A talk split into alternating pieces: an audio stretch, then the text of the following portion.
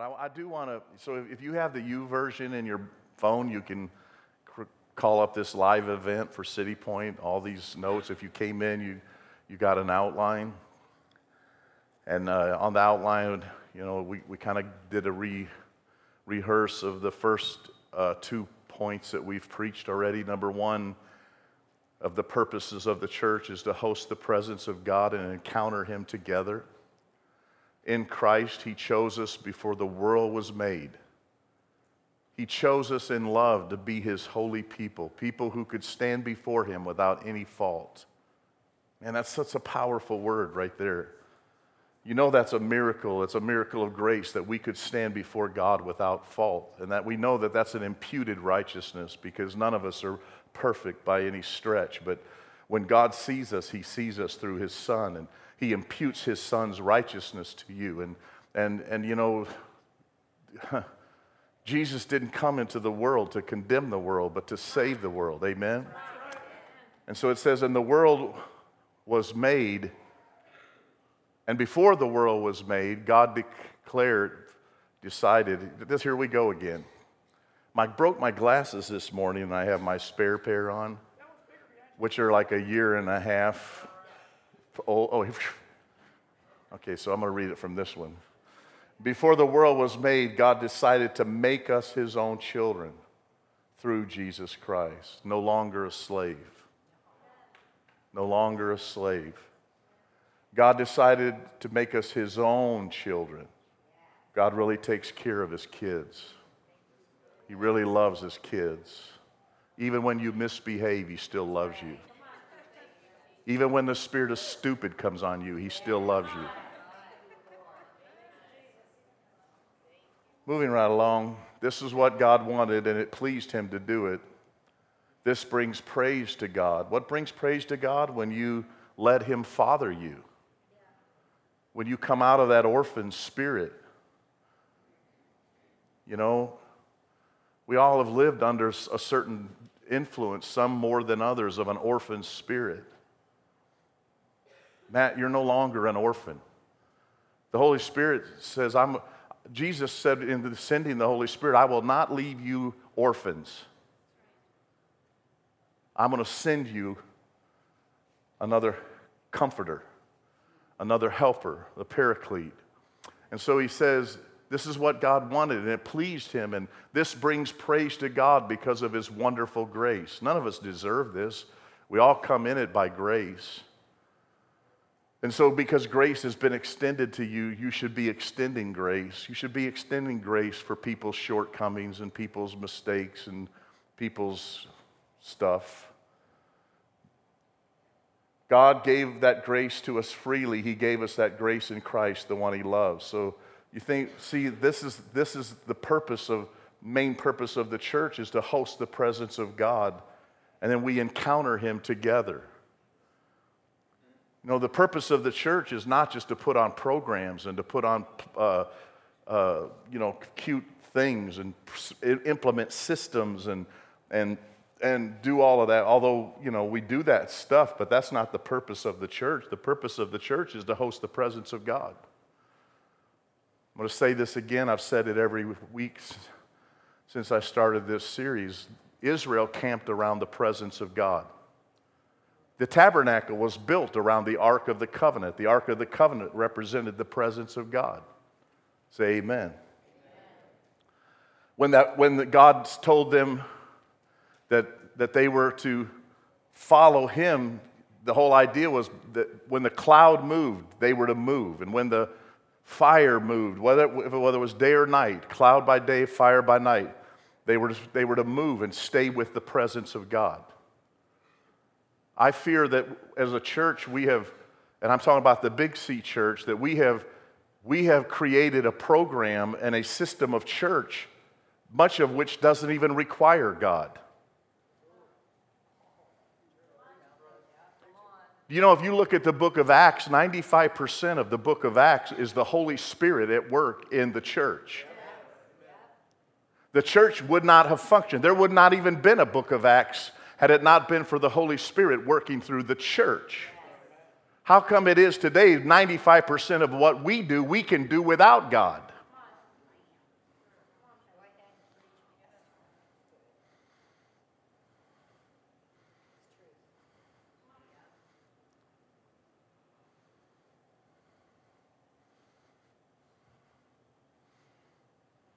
It's, it's heartbreaking. I've done a lot of things without God.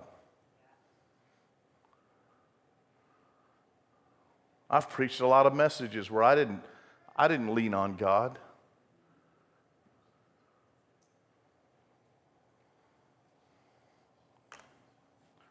Turn, turn that off. I'm done. So I'm going to obey God right now.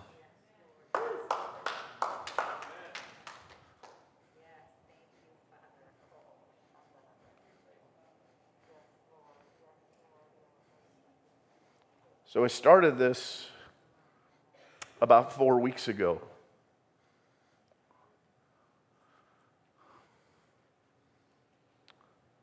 And God began just to minister to me about this whole idea of that, that I am hosting the presence of God. And I asked myself this question how good a host have I been? How much have I walked in fully yielded and fully obedient?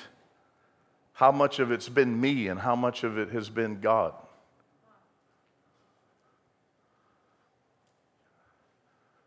Next month will represent my, the end of seven years that I've been here as the senior pastor of this church. It's been a, quite a challenge, it's been quite a journey.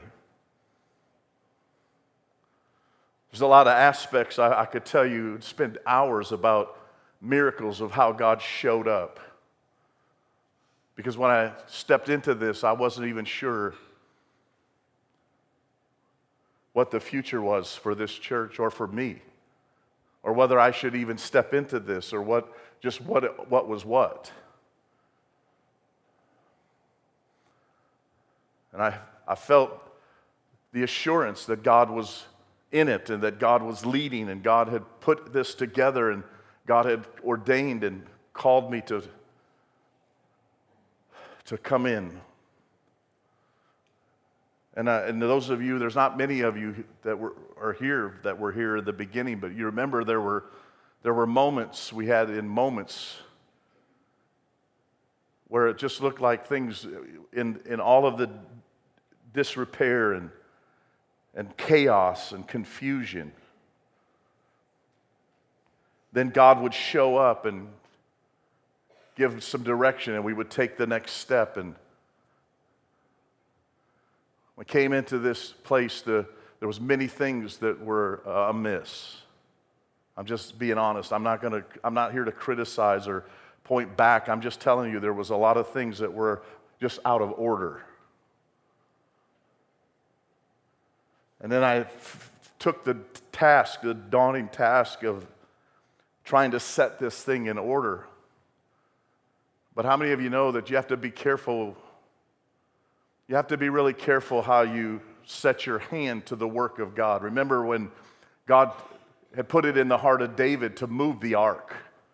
Because it was in David's heart that the presence, the ark of God, should be in Jerusalem because that's what the divine order was. And you see, it's always been my heart to pastor a church that was in order.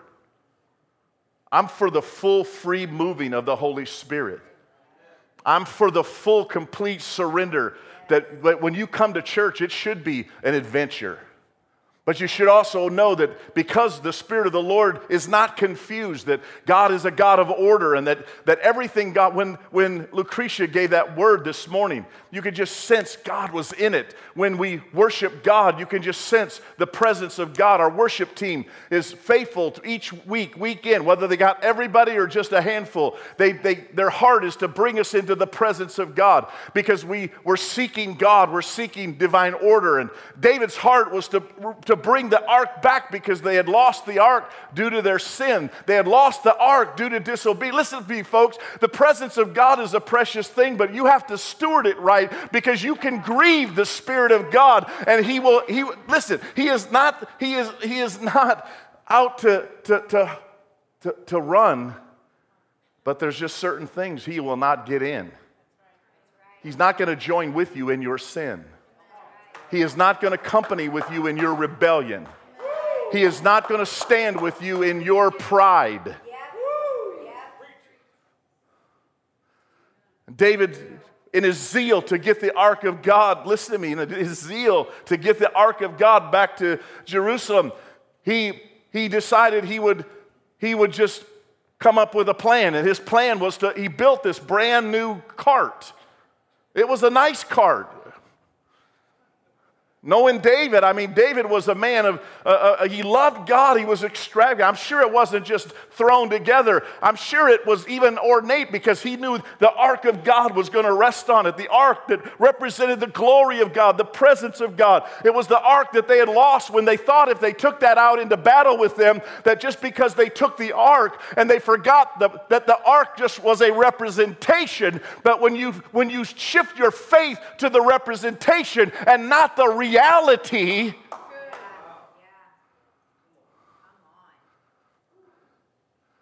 things get jacked up and they took it out and the Philistines captured the ark.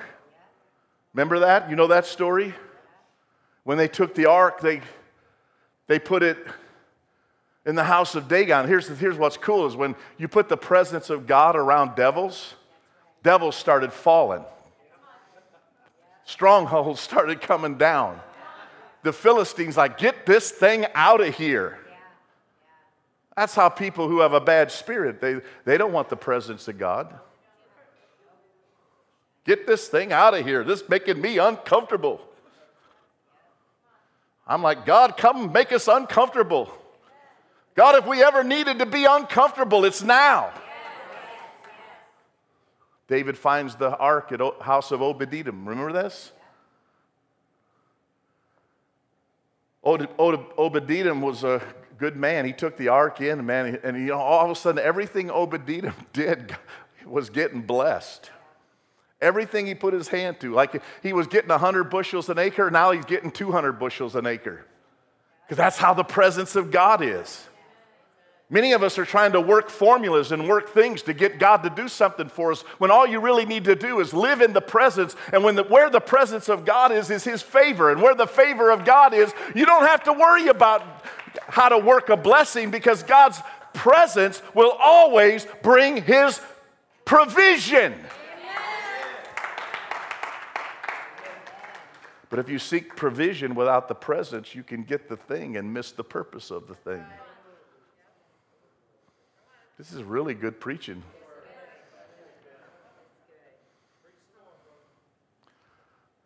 And So they bring it to the house of Obed-Edom. David's like, Obed-Edom, man, I need to get that ark to Jerusalem. He says, come and get it, man. It's all yours. Get it, get it. He builds the ark. They put it on the ark, or they put it on the, the cart.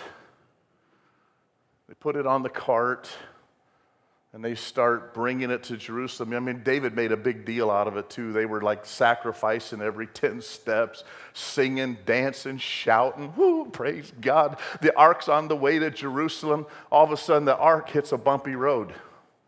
And I want to guarantee you something wherever God's presence is, you can be sure the devil's going to try to throw some bumps in your way.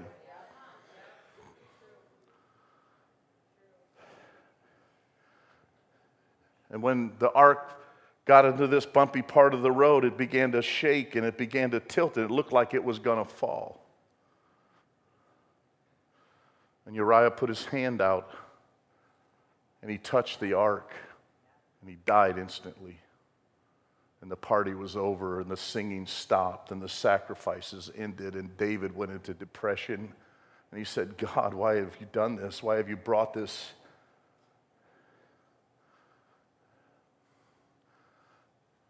God's told David, showed David, David, if, if you want my presence, you got to walk in my word. You got to walk in obedience to my word. See, David, where did David get the idea of building a new cart? He got that idea from the Philistines because that's how they moved it. Although he made his ark holy.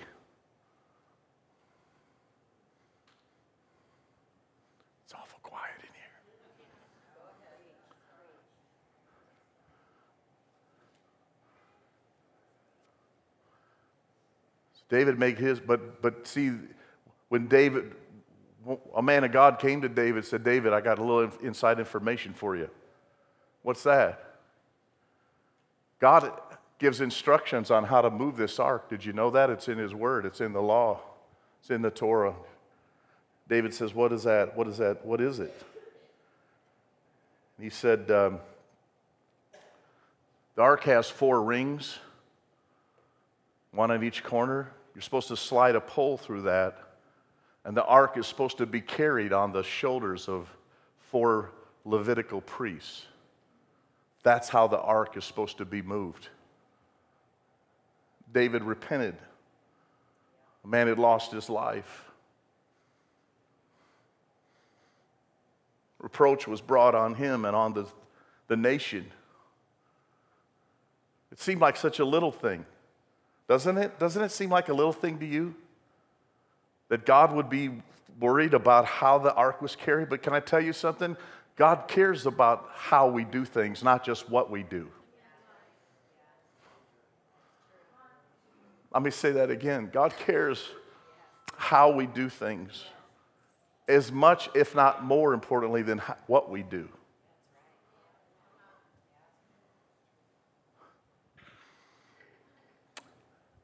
They carried the ark successfully into the temporary place until that David built in Jerusalem until Solomon would build the temple and they would move that ark. And, and what a celebration, what a temple.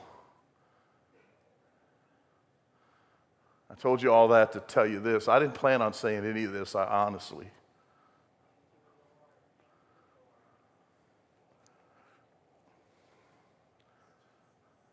So, my purpose was to put order in this place, and my heart has always been for the presence of God. I'm a, I'm a, even when I didn't even understand the fullness of it, I put it on the sign out there that we were going to be a presence driven church.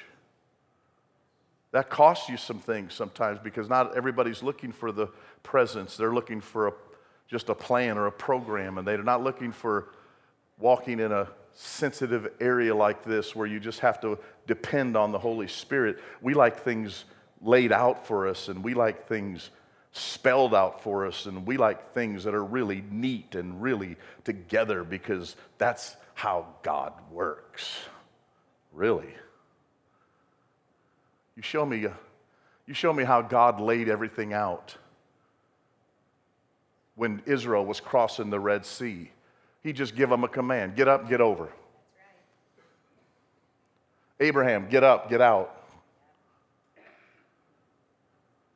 Go, preach the gospel.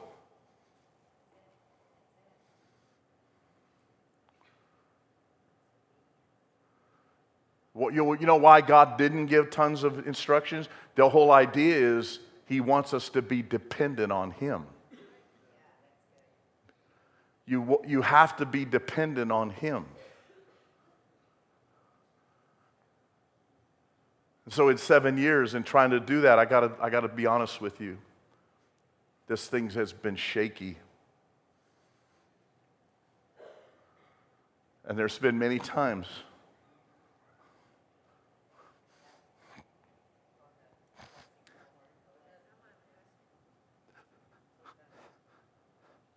that I have put my hand to it.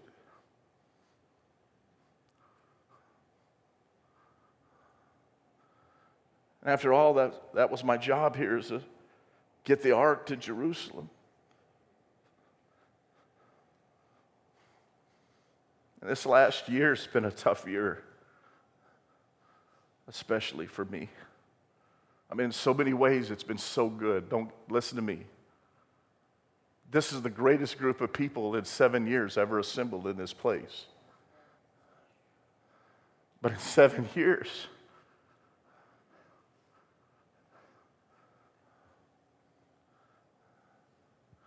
this thing's had its moments. It's shaky. I've, taken some hits personally.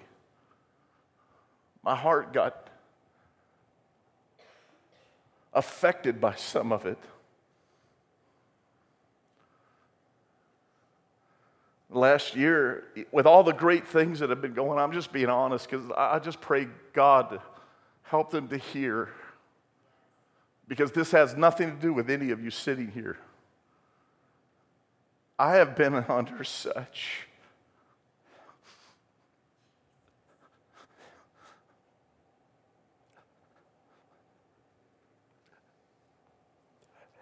a spirit of depression. I know some of you find that hard to believe because week in, week out, I come up and I do my thing. I've counseled people, I've talked to people, I've worked with people, I've pressed through the pain. There been times I've sat in a seat and it felt like I was glued there and I couldn't move. And some of the things that have happened would just wash over me. And some of the people and some of the, the, the, the circumstances around that.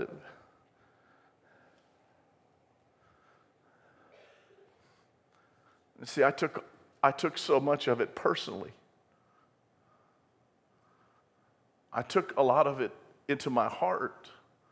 And so I started getting this is how this is what you do, right? When you get hurt, don't you get suspicious of people? Don't you get cautious with people? Don't you close the door and you say, I'm not letting anybody in because I'm, I, I can't afford any more hits. I feel like I can't, I can't do it. And so, in the last few weeks leading up to starting this series, I, I got to tell you, I was thinking seriously that I need, it was time for me to retire.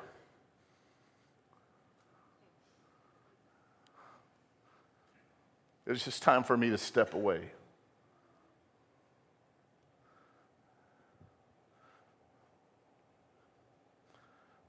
You know, I could go down to Florida, I could go to Vegas, I could go a lot of places. I could just slip away. I can't, I don't know how much more, how many more hits, how many more, how many more of this I can take. And then God reminded me a month ago, began to remind me some of the promises and the prophetic words and the things God had spoken over, over my life. God began to open these, this series up to me. I, I don't know about you, I don't know what y'all have got out of it, but this has helped me.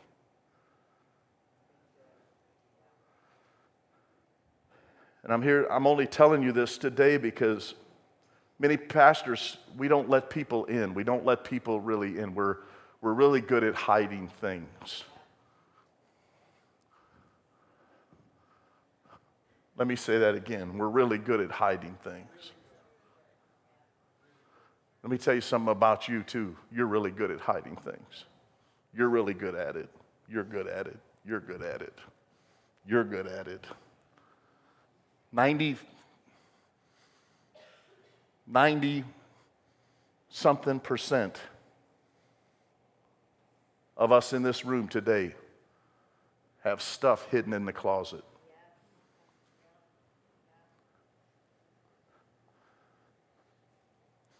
Tired of being held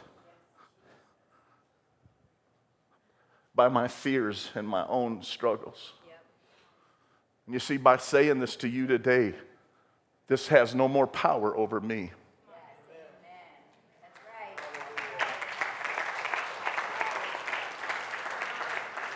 You should have been in the prayer room before we walked into this room this morning.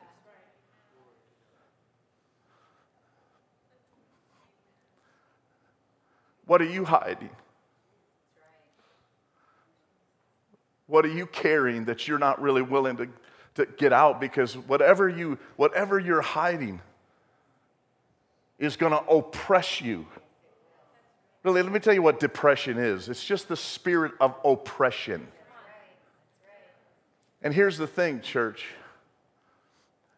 So, in the last month since I've started this, I found myself in a place of continual repentance repenting for the way I've done some things, repented for the way I handled some people, repented for how I mishandled people. Repenting before God for putting my flesh and myself in the middle of it. And then thinking, well, maybe I'm being tricked here. Maybe I'm being, maybe I'm being led down the wrong path here. And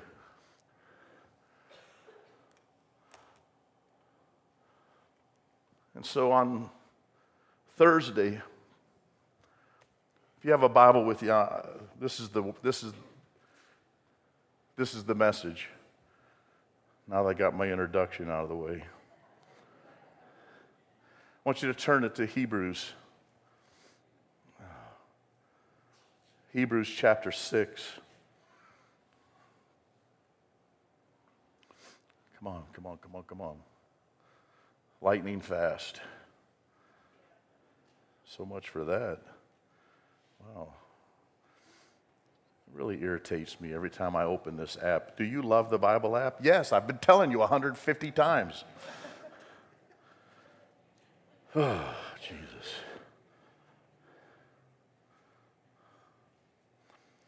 Hebrews chapter 6.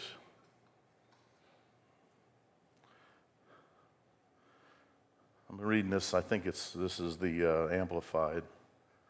So we should be finished with the beginning lessons about Christ. So we, let's notice it says we should be. We should not have to keep going back to where we started. But let me ask you, how many of you find yourself keep going back? I, I've been finding myself going back. He didn't say we don't go back. He said we just shouldn't have to. Why?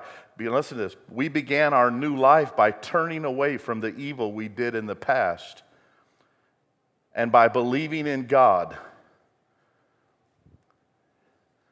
And what this turning away is, this is in the, in the King James, this is repentance. It's the word repentance. It's the word repentance. How do we begin our new life? By turning away. Here's the negative we turn away from the evil, all of our past, everything that we've, we've been involved in, we just have to, we have to repent. And, and, and this, this is not one of those sinners, you know, like repent or, or die. That repentance simply means this, church. It means you got to think differently. So all the stuff that I've been thinking that's brought oppression and negativity and de- depression and, and, and angst and anxiety, what I need is to think differently. I need to repent. Because in the, in the one side of this, I have to let go. I have to turn away from the evil we did in the past and by believing in God. So, listen to me. Repentance isn't repentance just because you turned away from something. What is, what is the real goal of repentance? To turn toward God. The real goal of repentance is to turn toward God. Let me say it again. The real goal of repentance is in turning away from your sin. What are you turning toward? I know a lot of people who are sorry for the past, but they're not willing to turn toward God. I know people who are sorry they got caught, but they're not willing to turn toward God and get free.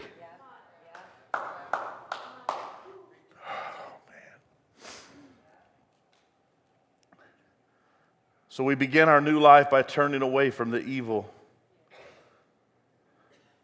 and by turning toward God, believing, by believing God. So I want you to go now to Acts chapter 3. So right before, before I left, I was preaching on a Monday night in Westville.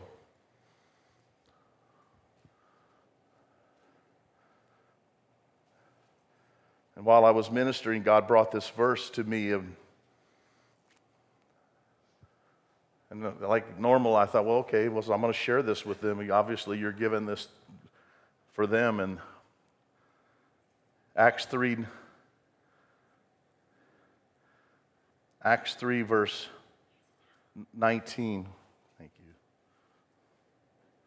I'm going to read this from the King James, or the New King James. Repent, therefore, and be converted. Repent, therefore, and be converted. Repent, therefore, and be converted. Think differently and be changed. That's what he's saying. Think differently and be changed. Think differently and be changed. Think differently and be changed. See, the whole goal of this, the whole goal of coming into the presence of God is so that God will show us the areas where we're not thinking correctly. And when we get in the presence of God, we repent, we think differently, and we walk out and, and we walk out change. We walk out. I don't, I don't know how many of us come to church week in, week out, and we think the purpose is just to show up. But the real purpose of being here is so that we can re- show up into the presence of God. God can show us where we're messed up in our thinking, where it's keeping us from the fullness of His manifestation. And when we think differently, He says you'll be changed. And that word converted, that word converted means everything is operating according to the rhythm and the purpose and the plan of God. You know, a few years ago, I, I was teaching here on a Wednesday night, and when I got done, I walked, I, I, I, walked out to the car, drove home. I walked in the house, and when I got to, into the door, I was breathing so heavy. My heart felt like it was going to jump out of my chest. Terry took one look at me and she said, Get in the car. We're going to the emergency room. I got to the emergency room. My heart rate was at 200. I, was, I felt like I had just run a marathon. All I had done was stand up and teach. When I got, they ran me through as the quickest I've ever been through any emergency room because they thought I was in the process of having a heart attack. Because you see, when your heart, listen to me, if you don't get your heart right, if you don't keep your heart right, your heart, your heart will kill you.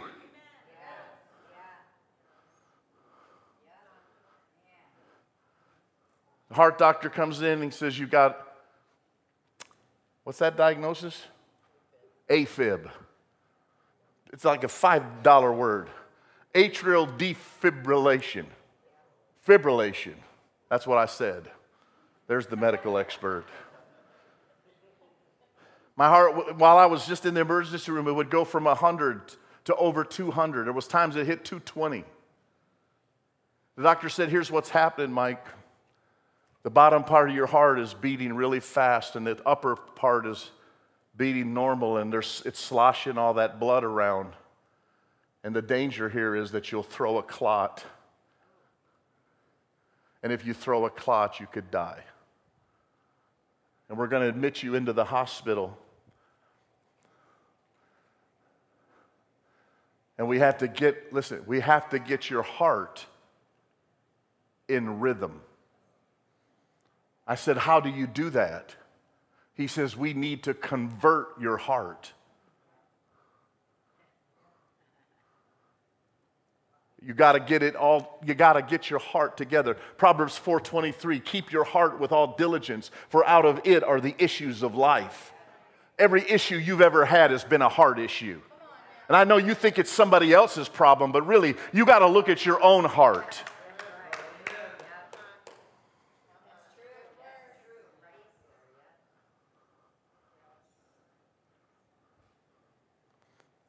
Some of us are sitting here, we have things lodged in our heart. Bitterness is unforgiveness. I'm preaching this message repent and be converted. Man, I'm going for it. I'm telling them guys how bad they need to turn to Jesus. And then the Holy Spirit spoke to me in that still small voice and said, Mike, when are you going to turn to me? And I'm like, But Lord, what are you talking about? And immediately the Lord reminded me. And he said, You remember when Peter stood right in before me and said, I will, I'm ready to die with you? And I said, Peter, before this night is over, you're even going to deny that you knew me. But this is in Luke. This is, I really like how Luke tells the story better, in my opinion. Luke says this He says, Peter, Satan hath desired you that he may sift you. I looked up that word sift, and it means to separate by agitation. Isn't that what you do when you sift something? You toss it and, and, and, and you're trying to jar the, the hard husk from the outside of the wheat where it falls away and the fruit or the real, the real seed comes down. And, and, and, and so, what, listen, Satan is out to get us. And he does it by agitation. And I tell you, I could see immediately just all that, all that I've been tossed, all I've been, and how I took into myself. You see, here's, here's the good news. He said, Satan hath desired that he may have you, but I have, but, but I have prayed for you. And when you are converted, Peter, you don't even know your own heart. Can I submit to you and I this morning that many of us don't even know our own heart? But when you are converted, you know, when the doctor told me when I was in the hospital, I said, Doctor, how are you going to convert my heart? He said, Well, there's several different methods. I said, Would you let me in on it? He said, Well, one thing we do is we take those paddles you see on TV, we give you a mild sedation, and then we shock the heck out of you. And hopefully, the electrical current will set your heart back into rhythm. Or he said, we open up with some uh, arthroscopic kind of surgery and we scar certain walls of the heart to circumvent those electrical impulses and I'm thinking, what? And he said, when we cut, it's like they cut the wire supply. I'm like, that sounds sick. I said, would you give me some time to let my heart get converted without all that stuff? He said, you got till tomorrow. I, sl- I slept very unrestfully for the night. Woke up the next morning. I could still I asked the nurse, they had me on all wired up. I said, How's this thing look? She said, No change. She left the room, and I'm looking up and I'm saying, God, I need you to touch my heart. God, I need you to touch my heart. You know I'm a, you know I'm a coward. Please don't let them do none of this stuff to me. And I prayed and went through lunch. And in the afternoon, the nurse come in and she said, I need you to get up. I'm like, get up. I wasn't feeling like getting up.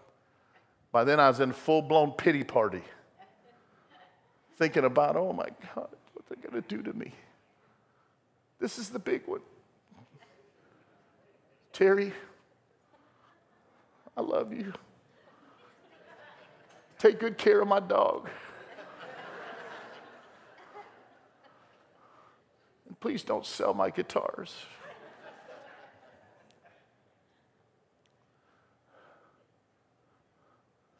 I went for a walk. I took a lap around. I took my nose in the nurse's station. She was at the desk where she was reading the monitors. I had one of those wireless monitors on. I said, Any change? She goes, No.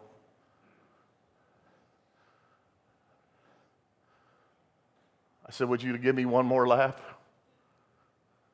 because I know what's coming after this. Would you just give me one more lap? I thought about Samson, you know, if you just give, Lord, just one more time. Just one more time. She said, okay, one more lap. I left the nurse's station, got around to the other side, back corner of the big loop that this wing was on. All of a sudden, I heard the nurse yell, Hallelujah! I ran around. I go, What's up? She goes, Your heart just came right back into rhythm.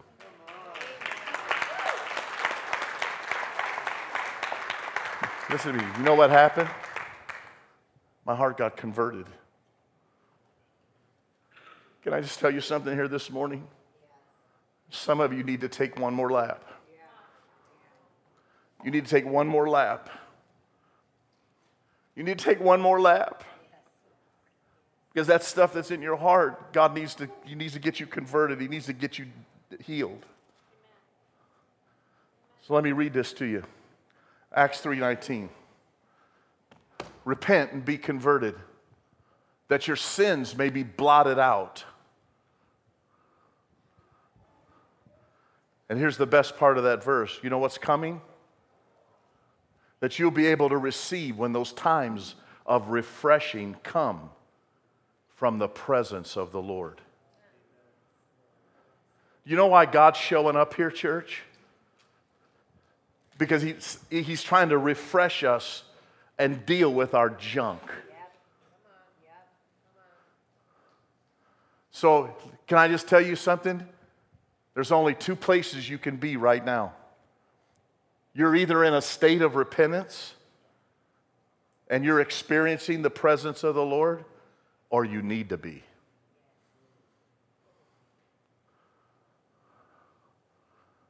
Or you need to be.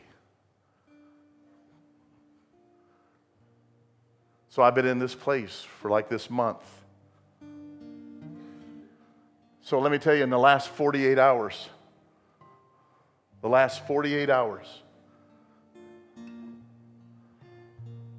while I'm looking like, God, thank you for your promises. Thank you for the manifestation. I've asked you to manifest yourself. I've been going on that all week. So in the last 48 hours, God has brought four people, four people across my path that I have had serious issues with.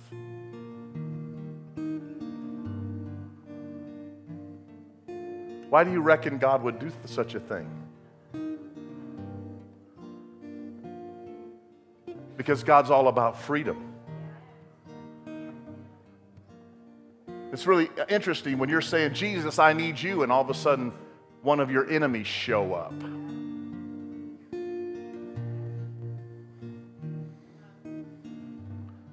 Jesus, this isn't what I asked for. no, but this is what I'm bringing to you because you defeat this and you get the next level of my presence.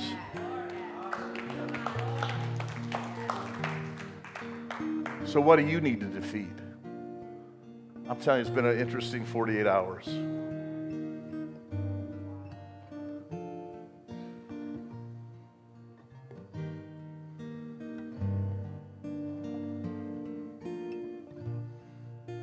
hope I, ha- I hope, I hope, I hope, I hope.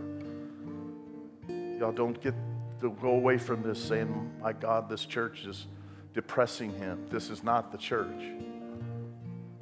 This is my struggle with me. And I'll tell you something right now. I just want to put some other fears to rest before I move on and give the altar call. I'm not going to retire.